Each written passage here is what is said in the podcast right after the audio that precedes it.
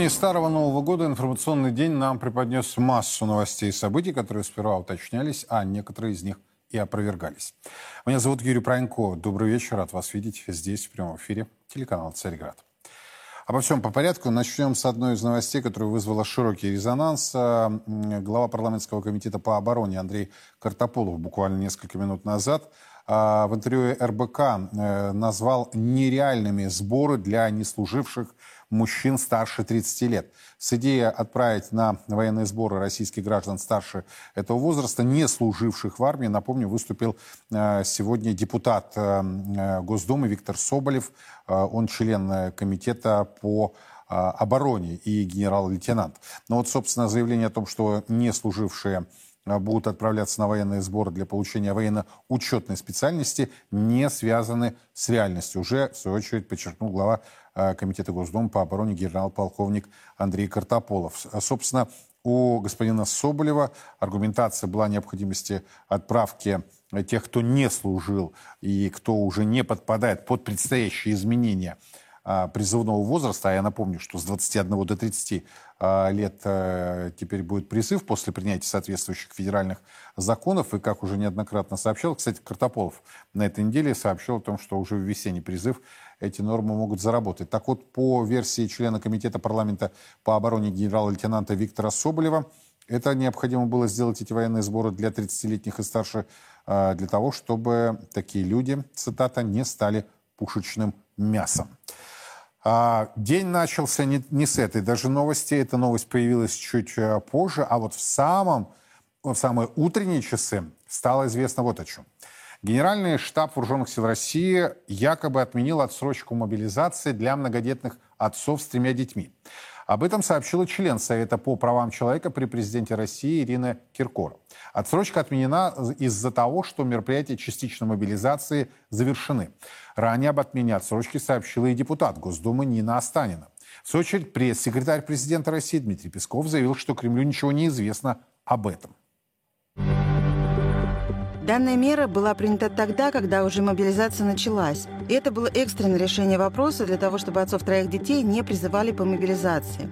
Мобилизация завершена. Я надеюсь, именно это является причиной. Пока диалог с Главным мобилизационным управлением Генштаба Министерства обороны еще не начат. Мы на него надеемся. В свою очередь, э, накануне глава парламентского комитета по вопросам семьи и детства Нина Останина заявила, что Минобороны России отменила свое прошлое решение. По ее словам, ведомство направило документ об этом в военные комиссариаты в конце декабря 2023 года. Отмену отсрочек также подтвердил сегодня военный комиссар Забайкальского края Юрий Шувалов.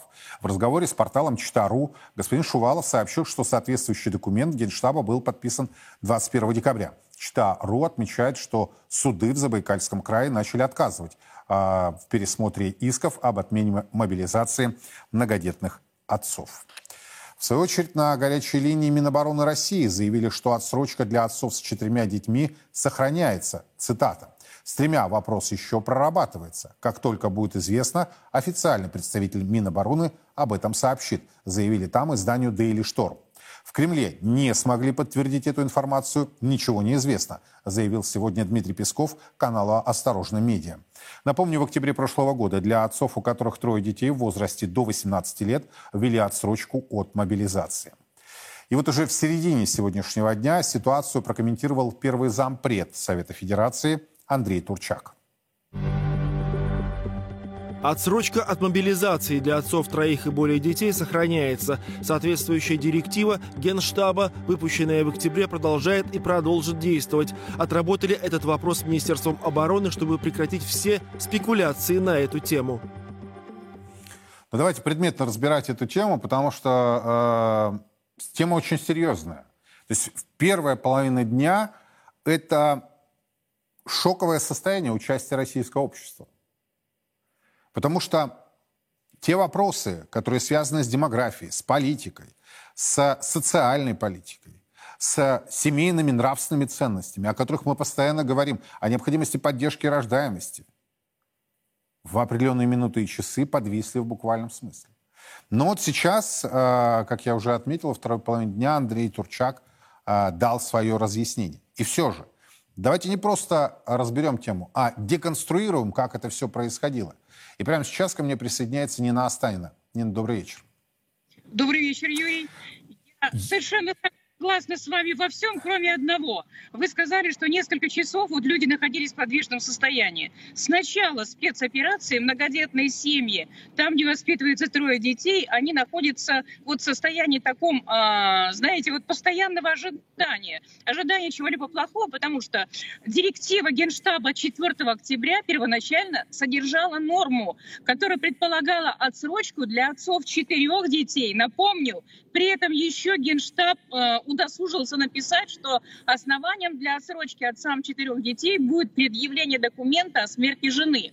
И э, после того, как, как председатель комитета я встретилась с начальником мобилизационного отдела Бурдинским, он признал, что да, конечно, это просто э, недопустимая ошибка со стороны Генштаба, но ошибка была и юридическая. Она состояла в том, что у нас многодетной семьей, в общем-то, признается семья, которая воспитывает троих и более детей, а не четверых детей. Во всех субъектах федерации есть свои законы, я подчеркну, и мы с вами уже обсуждали это. Нет единого федерального закона, но есть указ президента от 92 года, который никто не отменял, согласно которому многодетная семья – это семья, где трое и более детей. Итак, 4 октября была внесена поправка в прежнюю директиву, и эта поправка ушла э, в военные комиссариаты. После этого, э, по словам замминистра обороны Панкова, который в закрытом режиме у нас отчитывался в Думе, 9 тысяч многодетных отцов воспитывающих троих и более детей, были возвращены в свои семьи. До 15 декабря. Сколько отцов вернулись после 15 декабря до 21? Я не знаю. Такой статистики нет у меня, и Министерство обороны заняло ту позицию, которая, в общем-то, в названии самого министерства присутствует. Оборонительную. То есть вот э, нежелание выходить на диалог не только с людьми, но и с нами, депутатами, вот даже с председателем комитета, оно, конечно, вызывает очень много вопросов и непонимания. Э, ко мне стали поступать подавать заявление в конце уже прямо а, декабря 2022 года прошлого о том, что якобы вышла директива, которая отменяет прежнюю директиву 4 октября и даже прислали из Ставрополья а, текст вот этого документа. Но поскольку отсутствовал лицевой, а, так сказать, лиц, лицевой лист, подпись Герасимова, то, конечно, трудно поверить в этот документ, хотя, собственно, вчера в беседе с Ириной Киркорой она тоже мне продемонстрировала продемонстрировал этот документ. Я сказала, что, Ирина Валерьевна, ну, доверять этому сложно, поэтому, как председатель комитета, 29 декабря я обратилась с правительственной телеграммой к начальнику генштаба, тогда еще Герасимову, с просьбой все-таки разъяснить, отменена эта директива или не отменена. К сожалению, до сегодняшнего дня ответа нет, и, э, более того, вчера в Генштабе сказали, да что вы, у нас же праздники, выходные, какие же ответы?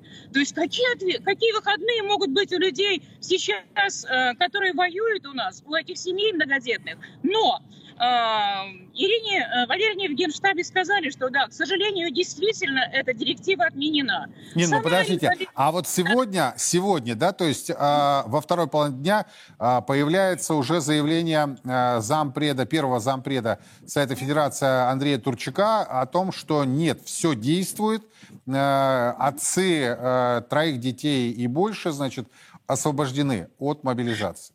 А теперь скажите, Юрий, вот я не видела э, директиву от 21 которая отменяла прежнюю. Я не видела и сейчас документа, который вышел бы э, из-под пера, что называется, генштаба, на который опирается Турчак. Он сказал, все отрегулировали, все нормально. Он документ предъявил, у меня уже попадало в такую ситуацию, когда беседовала с замминистра Панковым, когда беседовала с начальником милиционного отдела, и они заверили, Нина Александровна, две позиции. Отцы э, детей э, инвалидов, мы с вами согласны, даже если это один ребенок, мы вас поддерживаем. И тут так, так, так, так, так. У нас сейчас... С Генштаба да, да, да. отцы детей инвалидов не будут призывать.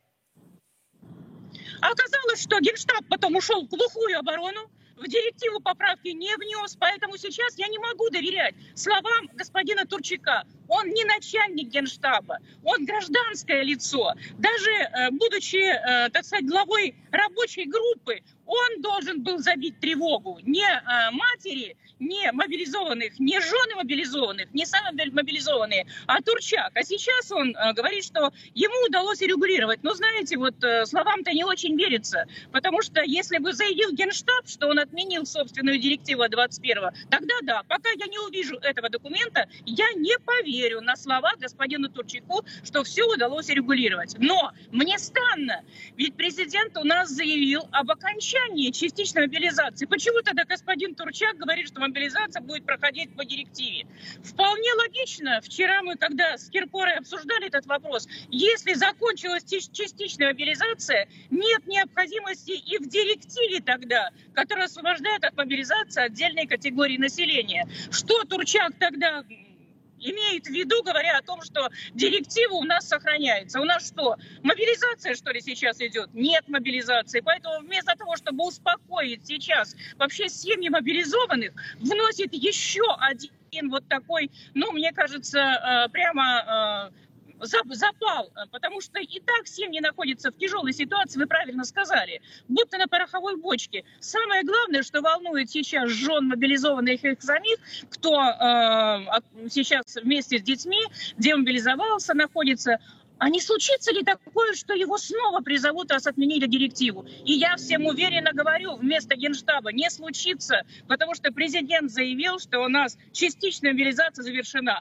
А тут себе Турчак заявил, нет, директива продолжает действовать. Вот так, на, да, да, да, да. на ваш взгляд, вот что может э, окончательно поставить точку в этом вопросе?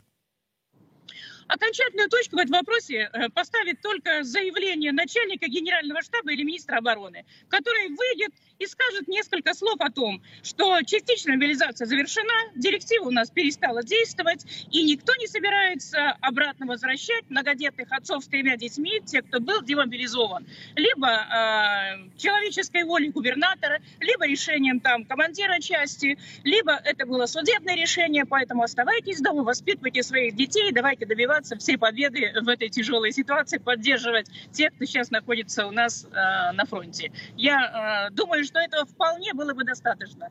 То есть не Турчак, ни Юрий Пронько, ни Нина Останина не вправе сейчас делать такие заявления, а только министр обороны и только документально подтвердит, вот, мы подписали э, документ, который свидетельствует о том, что у нас многодетные отцы с тремя детьми освобождены от мобилизации. Но еще лучше было бы поддержать мой закон, поправки в закон базовый о мобилизации, в статью 18, где э, вместо э, права для отцов четырех детей на отсрочку от мобилизации мы должны предоставить право отцам троих детей отсрочку от мобилизации. Мы намереваемся внести этот законопроект уже в весеннюю сессию, и я просила бы, конечно, Министерство обороны поддержать этот законопроект, и мы бы тогда закрыли все вопросы, которые связаны с отсрочкой от частичной мобилизации. А, тогда короткий вопрос. А в, среди ваших коллег какие настроения? Они готовы поддержать ваш законопроект? Э, вы знаете, э, все фракции, кроме одной, и вы догадываетесь, какой сейчас, они соавторы этого законопроекта. Более того, все фракции и свои законопроекты на эту тему тоже уже внесли, все они лежат в Комитете по обороне. И только одно известное министерство сейчас пока сомневается в необходимости принятия этого законопроекта, поэтому Комитет по обороне, к сожалению, положил этот законопроект под сукно, потому что нет согласования с Министерством обороны. Но по заключению главного правового управления отмашки правительства и не требуется. То есть этот закон не несет за собой э, никаких э, финансовых последствий, поэтому депутаты сами вправе принять его. Но Комитет по обороне выжидает, даст отмашку Министерство обороны или нет. А оно пока, к сожалению, согласования не дает. Нина спасибо большое. Нина Останина, глава парламентского комитета по вопросам э, семьи и детства, была у нас в прямом эфире. Это эксклюзивное интервью. Собственно, э, ну, все акценты с точки зрения госпожи Останина вот э, расставлены таким образом. Да? Я хотел бы, чтобы то заявление, которое сделал Андрей Турчак, первый зампред э, Совета Федерации России, оно действительно, э, вот понимаете, когда ситуация развивалась лавинообразно. Я вот сегодня еще с утра у себя в телеграм-канале написал, что, слушайте, давайте-ка заканчивать. вот э, эти все оценочные суждения да, с разных сторон. Один говорит одно, другой говорит другое. За последние сутки, за последние несколько дней на людей такой поток информации свалился, нервной информации. Общество нервное, общество, давайте вещи называть э, своими именами. В обществе есть страх. Страх – это нормальное человеческое чувство. И когда мы говорим о семьях, о больших семьях, опять-таки, у меня профессия циничная, как и у политиков. А если, не дай бог, что произойдет с этим отцом? Кто будет кормить его детей? И таких вопросов масса. И я утром сегодня написал и предложил. Есть верховный главнокомандующий. Он принимает решение. Он несет всю полноту ответственности за принимаемое решение. Это его исключительная прерогатива. Либо Министерство обороны, министр, официальный его представитель. Все. Все остальные должны молчать, на мой взгляд. Потому что что происходит вот за эти сутки? Еще раз, первая тема – многодетные отцы. Вторая тема – это связанная с э, сборами для мужчин 30 лет и старше, которые не служили и так далее. И третья тема, но это вообще уже за гранью. Опять-таки, я думаю, многие из вас это все знают. Споры, скажем так, мягко сформулируем, между ЧВК Вагнера и военным ведомством. Ну, то есть э, есть разные вещи. Но мне очень сложно представить, чтобы в период Великой Отечественной войны нечто подобное выплескивалось в публичное пространство. Вы знаете мою позицию. Исключительная поддержка русских офицеров, военных, специальные службы. Те, кто выполняет свой воинский долг, те, кто освобождает территории – но есть публичная составляющая. И у меня возникает вопрос, мы что творим-то? Вы знаете то, что все эти темы сегодня разгонял противник максимально? Зачем мы это делаем? Поэтому потребовалось полдня, чтобы более-менее стабилизировать ситуацию по многодетным отцам – но Астанина права. Необходимо вводить э, изменения в законодательстве, где черным по белому должно быть признано, что семья с тремя детьми признается многодетной.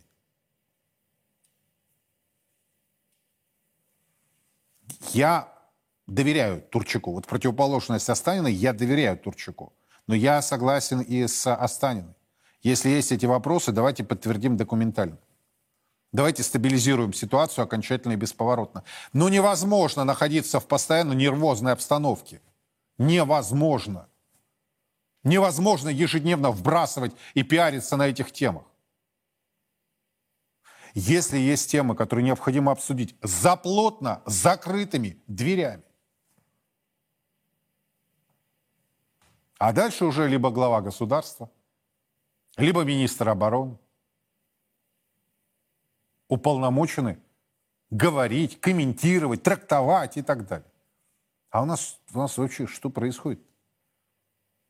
И по степени вообще влияния, вот эта третья тема, я вам честно скажу, мне крайне это неприятно. Я думаю, всем патриотам России это неприятно. Наблюдать. Кто у кого пытается украсть победу. Слушайте, мы что, с ума посходили?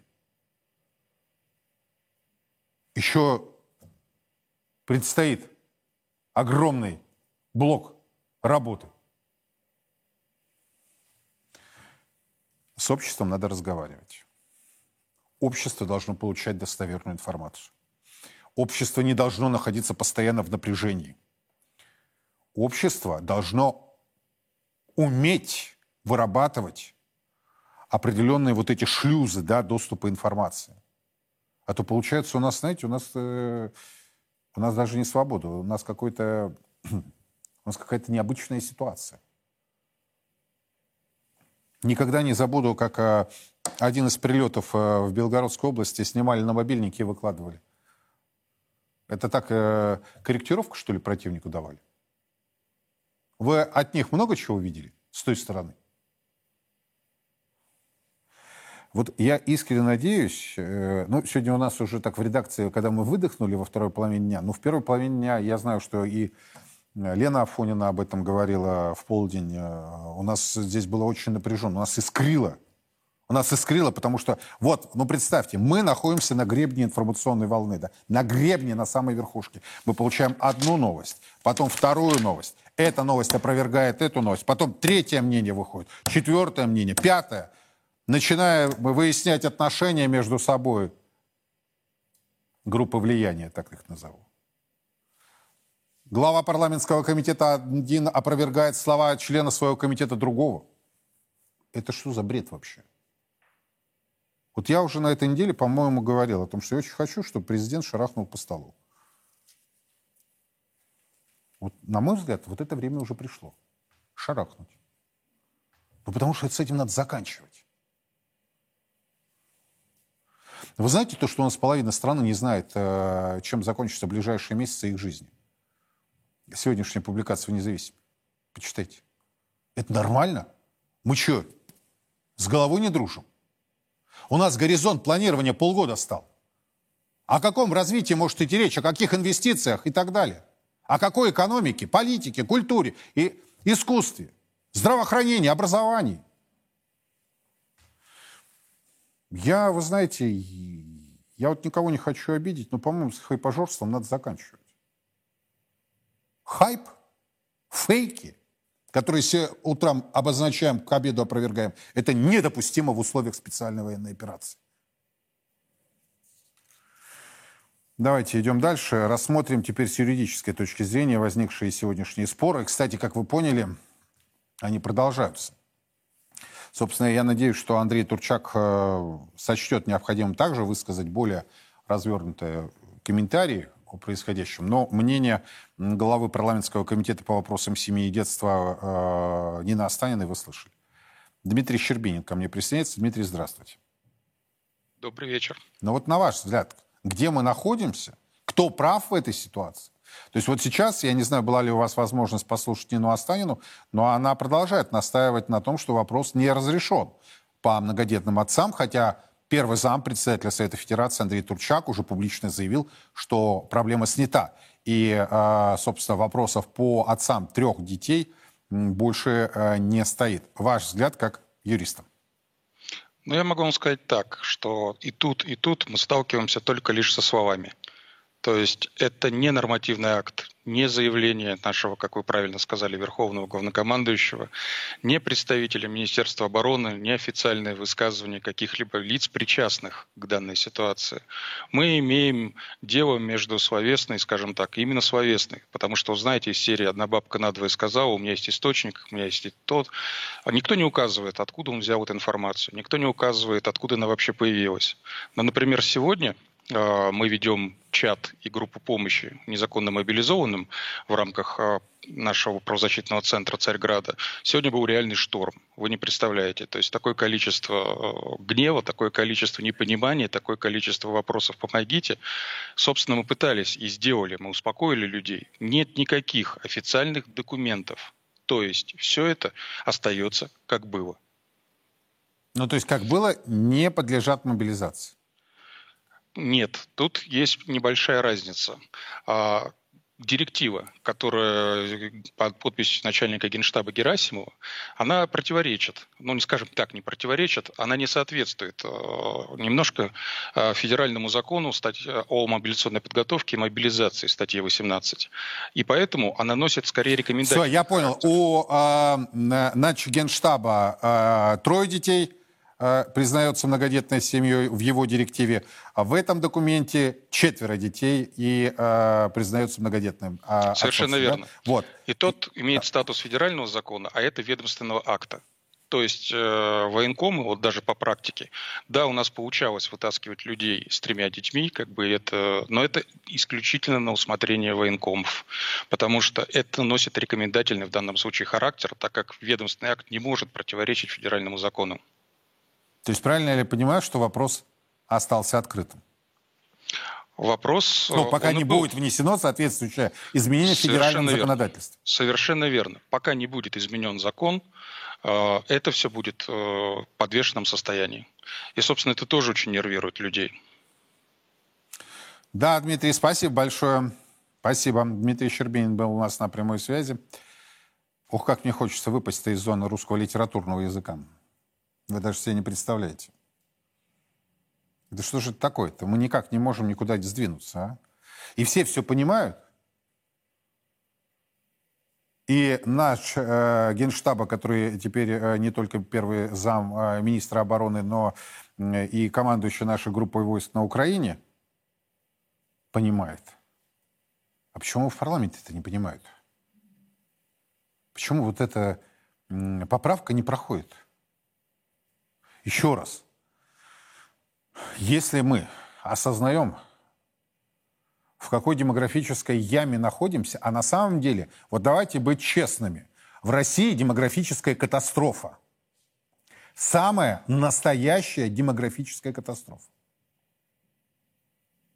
Когда идешь по Москве и Петербургу, складывается впечатление, что ты находишься не в Москве и не в Петербурге. Я так мягко буду, политкорректно высказываться. Русскую речь все реже слышишь. Это с одной стороны. С другой стороны, если мы понимаем, что у нас катастрофа, если принимаются решения по поддержке рождаемости, мат-капитал там и так далее, и так далее, и так далее, и так далее, это вот ради чего все? Кому-то хочется изменить национальный состав России – вы знаете, какие у нас э, цифры по центральной России? То есть исконно вот русские земли, откуда мы шли. Там же беда, там такая беда. У нас все сгруппировано уже в агломерациях, а остальная Россия становится пустыней, безнадегой. Это нормально? Вы знаете, что народ у нас валом валит с Дальнего Востока? Валом!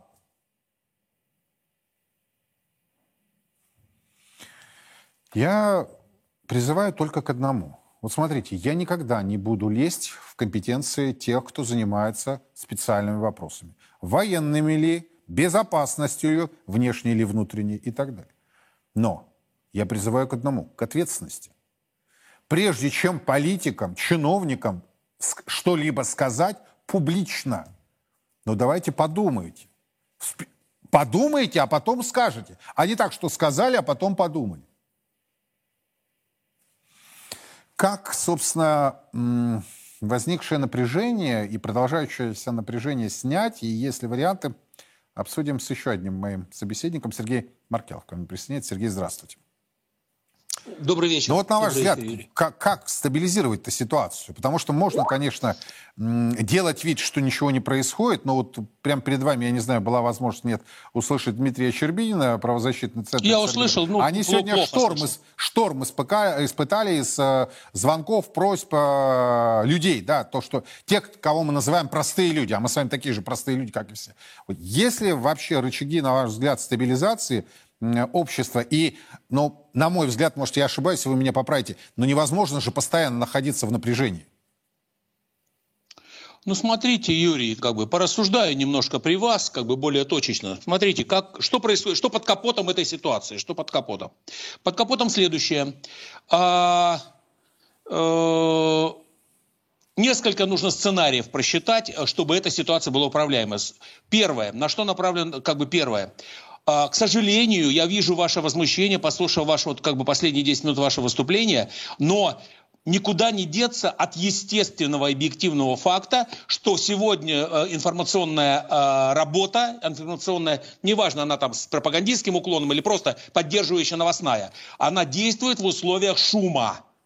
Это точка с шумом. То есть, условно говоря, э, это что значит для нас с вами, как для, специали... для, для, для коллег? Это значит, что из-за всего этого шума люди, спасибо им Господи, в силу своей устроенности мозга, они ловят сигналы только те, которые им нужны. То есть, другими словами, сигнал, который связан с, э, с тремя отцами более, поймали не более, то есть он важен для семей, где-то по, по статистике последней, где-то в районе миллиона шестьсот, миллиона семьсот семей три детей, от трех детей у нас. Вот они этот сигнал ловят. Не вся страна, всей стране ничего не понятно. Понятно, что у этих семей есть знакомые, есть четверо детей, и все напрягаются, как вы правильно сказали. Но факт прямого сигнала, прямой сигнал ловят вот эти миллион 500, миллион 700 семей российских. Это первое.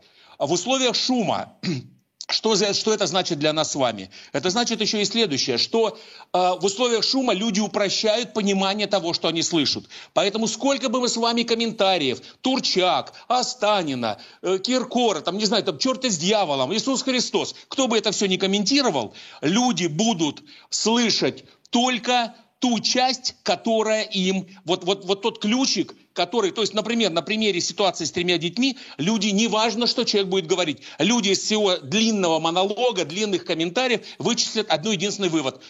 То есть, послушал, двоеточие, призывают или отменяют. Все.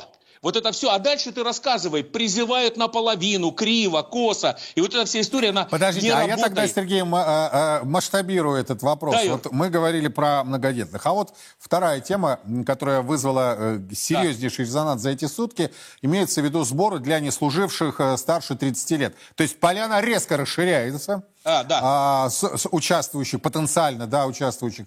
Заявление да. о члена комитета по обороне Соболева о том, что и эти сборы для людей необходимы для того, чтобы они не стали пушечным мясом. А, час тому назад заявление главы Думского комитета по обороне Андрея Картополова, также военного человека, генерала, о том, что нере... Э, это нереальные сборы с идеей отправить на военные сборы российских граждан старше 30 лет, не служивших в армии, а, он назвал э, мечтой. То есть этого не будет и не соответствует это, э, как вот я прямо сейчас доподлинно скажу, не связано с реальностью. Тут что будет вычленено? Тут что? А вот смотрите, Юр, с точки зрения моего, моего, моего, как моей матрицы, все возникает следующим образом. Вот, ребят, говорите с утра до вечера, все комментаторы, министры обороны, не эти самые, председатели комитетов по обороне. Вывод один. Все, что слышит человек, он упаковывает только в два фактора. 30-летним труба или 30-летним не труба. Все. Все, остальное, остальное он вот, отбрасывает, да? Остальное он отбрасывает, все. То есть 30-летним тоже труба. И потом уже дальше, чему верю, чему не верю. Кто больше да, чем нет, там, или безразлично, там, да и фейк с ним, или собрался молча, послушал, никому ничего не сказал, ни маме, папе, или ни жене, собрался, уехал в Казахстан, я условно говорю. Вот и все. То есть еще раз. Бросил вот детей, жену все, и семьи, да, тем более с, такие случаи. С одной стороны, видите, Юр, с одной стороны, сегодня мир действительно не мир да что То есть... такое Да-да-да. А комментариев будет уйма. Но при этом люди забывают простую вещь, что комментат, э, это комментарии для комментаторов и для экспертов, для спецов или для тех, кого это точно, очень точно триггерит. Ну, например, никто не будет разбираться в статусе 30-летнего. Призванный, не призванный, служил, не служил, семья, не семья, айтишник, не айтишник. Плевать. 30 лет попал. Все. И поэтому вы рассказывайте дальше. И поэтому вы правы в подводке как бы к нашему разговору, что, ребят, заканчивайте. Вопрос теперь, какие рецепты, какие, что делать во всем этом? Пер, ну, самое главное, как всегда, ничего человечество не придумало. Это, безусловно, морковка спереди, морковка сзади. То есть, условно говоря, это пряник и кнут. Что такое э, пряник? Это значит, что нужно, во-первых, ограничить, это первое важное информационное решение, ограничить количество людей, которым разрешено в принципе лезть в эту историю. То есть в Госдуме, ребят, Картополов ок, два человека еще ок, и председатель Думы ок. Пять человек. Ребят, вот ключевые резонансные штуки, только пять, пять голов. Все, остальные, Астанина хотел, захотела подпрыгнуть и подпиарить КПРФ, еще кто-то. Ребят, Прежде чем что-то подпиарить, бежите к своему начальнику прямому, там председателю комитета, либо руководителю фракции и говорите, слушайте, я тут откопала такую бомбу, что сейчас вся страна будет на ушах, непонятно по какому поводу, но точно взорвется. Причем эта бомба будет работать всего один день, как любая бомба в условиях информационного шума. И при этом никто, она не побежала, условно говоря, никаких там, никакой не Зюганов, никто там ничего ей как бы не поправил эту технологию. И что? А дальше она провела как бы собственное расследование, и как бы это расследование показало, о, и оказывается, в СПЧ ничего не понимает. И тут и понеслась, вот это вот понеслась, это очередной шум, шум, который завтра-послезавтра закончится, но осадок у людей, которым этот шум важен, как я сказал в начале, он точно приведет, как вы правильно сказали, приведет к бардаку в голове. Но любой бардак в голове – это сразу просчет риска, а риск в сторону больше да, чем нет. Все и мы попадаем опять в капкан. То есть первое, ограничить количество, как бы это противно не было, как бы ни говорили там, душат, душат, значит, всех депутатов 450 не дают всем высказываться. Да, не даем высказываться, в принципе высказывайтесь, поддерживающая информационная повестка, свои личные работы, работа по мобили... с мобилизованными семьями, работай, у тебя есть работы, море, что ты лезешь в федеральную повестку и что ты проводишь собственные там штирлицы, собственные, прошу прощения, расследования? Доктора Ватсона, так сказать, с, с Канан Дуэлем. Вот что, о чем речь. Первое. Резко сузить количество говорящих голов которые могут делать именно резонансные заявления. А это, слушайте, мобилизация это, это тот триггер, который может регулярно взрывать на полтора, на, на 36-48 часов страну. Причем с плохим осадком после этих 48 часов. Второй момент важный. Это, конечно, это, конечно, достаточно, то есть это, это как бы, это вот морковка, сказал морковка сзади, морковка спереди. Это вы правильно сказали. У нас очень вы, вы, вы правильно сказали, вот у вас новость, вы листочки показывали, новость раз, через час-два, через час опровержение и так далее. Что это значит? Это значит, что, ребят, кто уполномочен? А уполномочен у нас, естественно, авторитетно президент и Минобороны. Больше никого нет, от слова два, два а, э, субъекта. Соответственно, ребят, ну шевелитесь быстрее. Что у нас, Коношенков с утра что-то там тра-та-те, тра-та-те, и все. И весь день все ждут следующего, так сказать, следующего Евангелия от Коношенкова на следующее утро. Понимаете? Это редко, это редко. Вы правильно сказали, каждый час. Не работает сегодня эта старая революционная формула утром в газете, вечером в куплете. Работает так. Ут, через, утром в газете, через, в 9 часов в газете, через час в куплете. Все, уже поздно петь песню через два часа. Песня спета. То есть, еще раз, конечно, оперативная информационная работа. То есть выделить, например, помимо Коношенкова, там, или пусть он, ну, ну хотя бы там, ну 10 оперативных вы, вы, выходов. Не плановых там, то-то-то, а оперативных. Прям по-живому. Ребят, все ок, тут, тут психотерапия, тут, так сказать, напряжение, потому что победы новые, тут еще что. Ну, живите вы реальной жизнью по часам. Не живут. Согласен. У нас как бы... Да. Да, придется меняться. Сергей, спасибо большое, Сергей да, Бартелов. А, и его оценочное суждение о происходящем. Очень много, на мой взгляд, здравых мыслей. Сейчас ускоримся. А, э, еще одна резонансная тема дня, которая уже привела к определенным, ну что ли, спорам между ну, не побоюсь этого слова сказать, Кремлем и Государственной Думой. А, речь идет об инициативе о конфискации имущества уехавших граждан, дискредитирующих вооруженные силы России. Об этом, напомню, сегодня э, с таким предложением выступил э, председатель Государственной Думы Вячеслав Володин. Цитата «уехавших негодяев, которые оскорбляют граждан России, а также ее солдат и офицеров. Надо сказать, что в Кремле, по крайней мере, официальный представитель Кремля господин Песков отметил э, наоборот, что властям необходимо бороться за своих граждан, а, и сделать все, чтобы они вернулись. Но вот вернусь к предложению Володина. Он расценивает, э, собственно, позицию предателей э, как экстремизм, реабилитацию нацизма и дискредитацию вооруженных сил. А, поэтому предлагает конфискацию имущества. Глава Комитета Совета Федерации по конституционному законодательству и госстроительству Андрей Клишес уже назвал возможной конфискацию имущества уехавших российских граждан за дискредитацию нашей армии. Он также отметил, что для этого нужно внести соответствующие поправки в Уголовный кодекс. Эксперты заявляют, что резкая активизация данного вопроса произошла после интервью актера Артура Смоленинова. Этот персонаж заявил, что ему, цитата, «наплевать, в какой форме останется Россия, даже если страна, еще одна цитата, превратится в радиоактивный пепел. Председатель Следственного комитета страны Александр Бастрыкин поручил возбудить уголовное дело из-за высказываний Смольянинова. Давайте обсудим этот вопрос, тем более такой вот спор произошел между, заочный спор между официальным представителем Кремля и председателем Государственной Думы. Дмитрий Краснов ко мне присоединяется. Дмитрий, здравствуйте. Добрый день. Ну вот на ваш взгляд, этот спор чем-то закончится?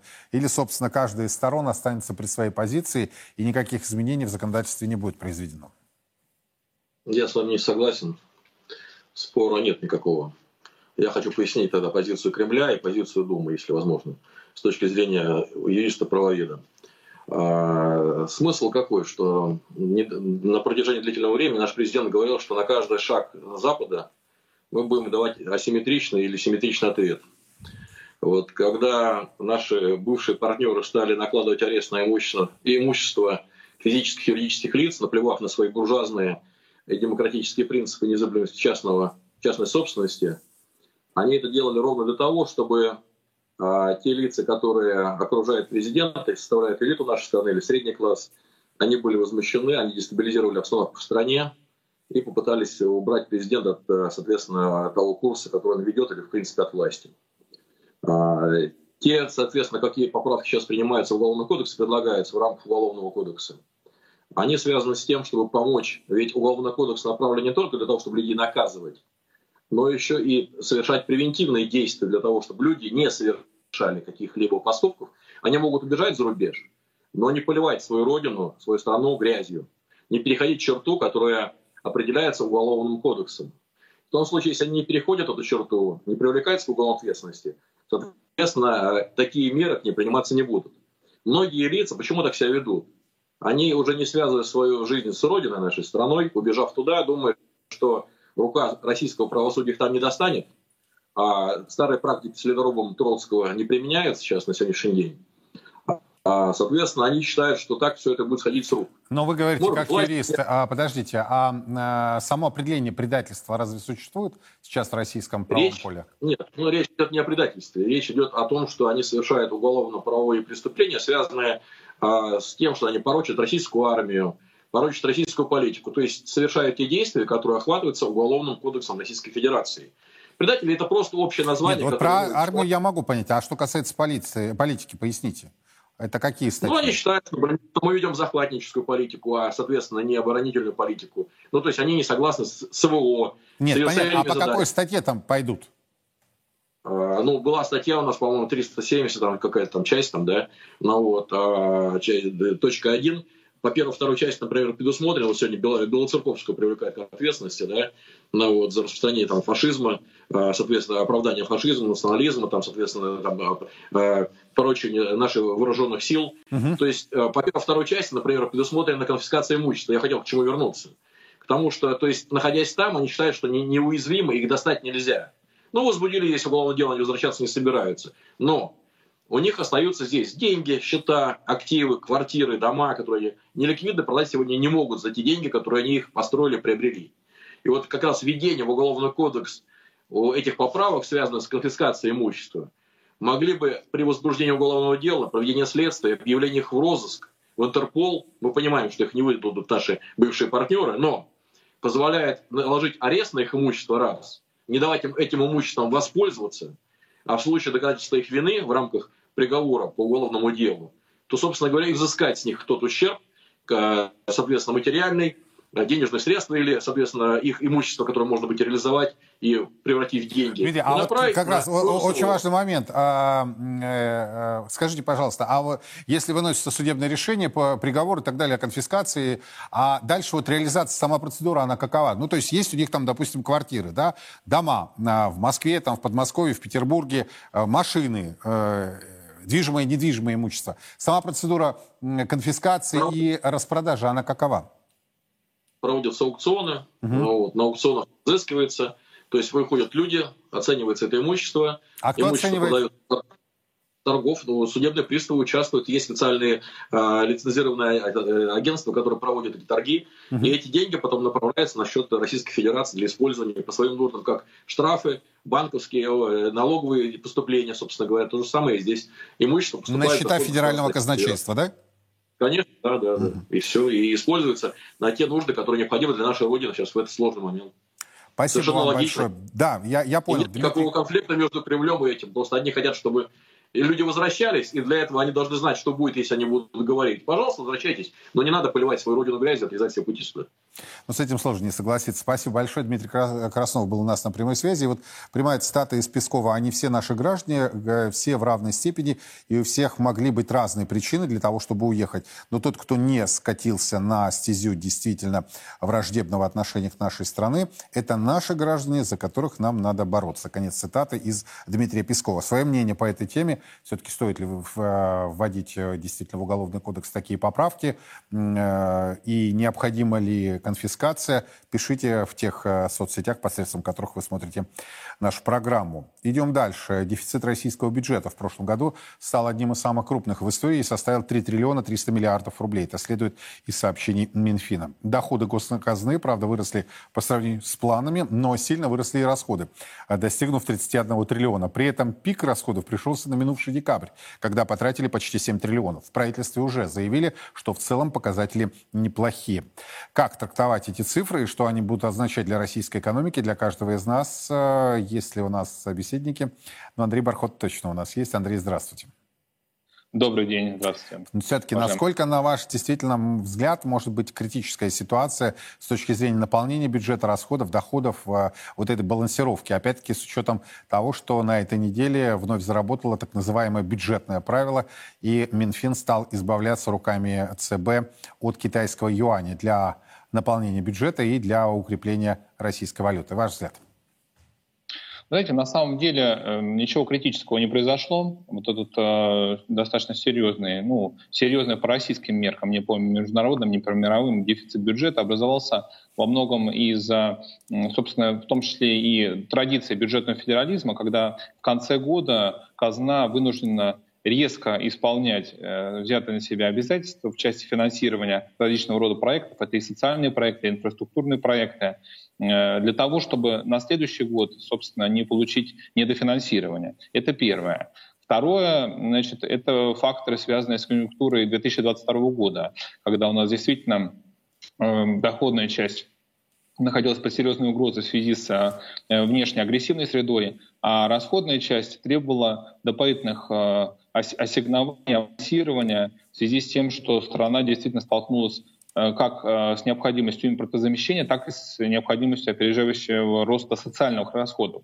Поэтому ничего драматического в этом нет. Единственное, конечно, в новых условиях необходимо все-таки пересматривать общие подходы к бюджетному планированию и не допускать того, что, скажем, там, так сказать, четверть или 20 процентов годового бюджета исполнялось в последний э, месяц э, года. Это какой-то нонсенс в условиях, действительно, когда есть и международное давление, и есть эскалация определенная.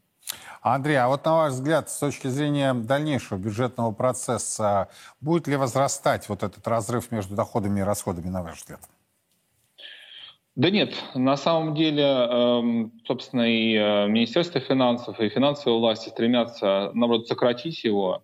В чем сократить, э, ну, не самыми, скажем так, гуманными способами. Речь идет действительно о повышении и фискальной нагрузки на население и на бизнес. Речь идет о секвестировании э, в части финансирования жизненно важных статей и социальных, и образования, и здравоохранения. Вот, соответственно, если бы, так сказать, э, наблюдалась определенная щедрость и, как сказать, опережающее инвестирование проектов, естественно, бы э, разрыв увеличился. Но в парадигме, которая у нас сейчас есть, а парадигма действительно э, сокращать дефицит любыми способами, даже с увеличением гнета фискального, соответственно, скорее всего, это будет все-таки разрыв сокращаться и будет, соответственно, сведен к минимальному значению, при том, что экономика значительным образом расти не будет. Спасибо вам большое. Андрей Бархота был его, в общем, такой оптимистичный сценарий дальнейшего развития ситуации. Ну и в завершении программы я успею еще сообщить об этой о новости, которая стала известна к этой минуте. Новый пакет санкций против России а, со стороны стран Евросоюза а, могут быть уже введены, может быть уже введен 24 февраля. Об этом сообщают источники Рейтер. По их данным, Польша и Литва настаивают на включении в десятый пакет, представляете, десятый уже пакет русофобских санкций, а, на включение в него российского ядерного сектора, в частности, Росатома и его а, руководства.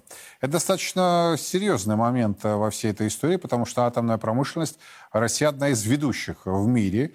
Мы конкурируем с французами, которые также имеют серьезную мускулатуру в этой тематике.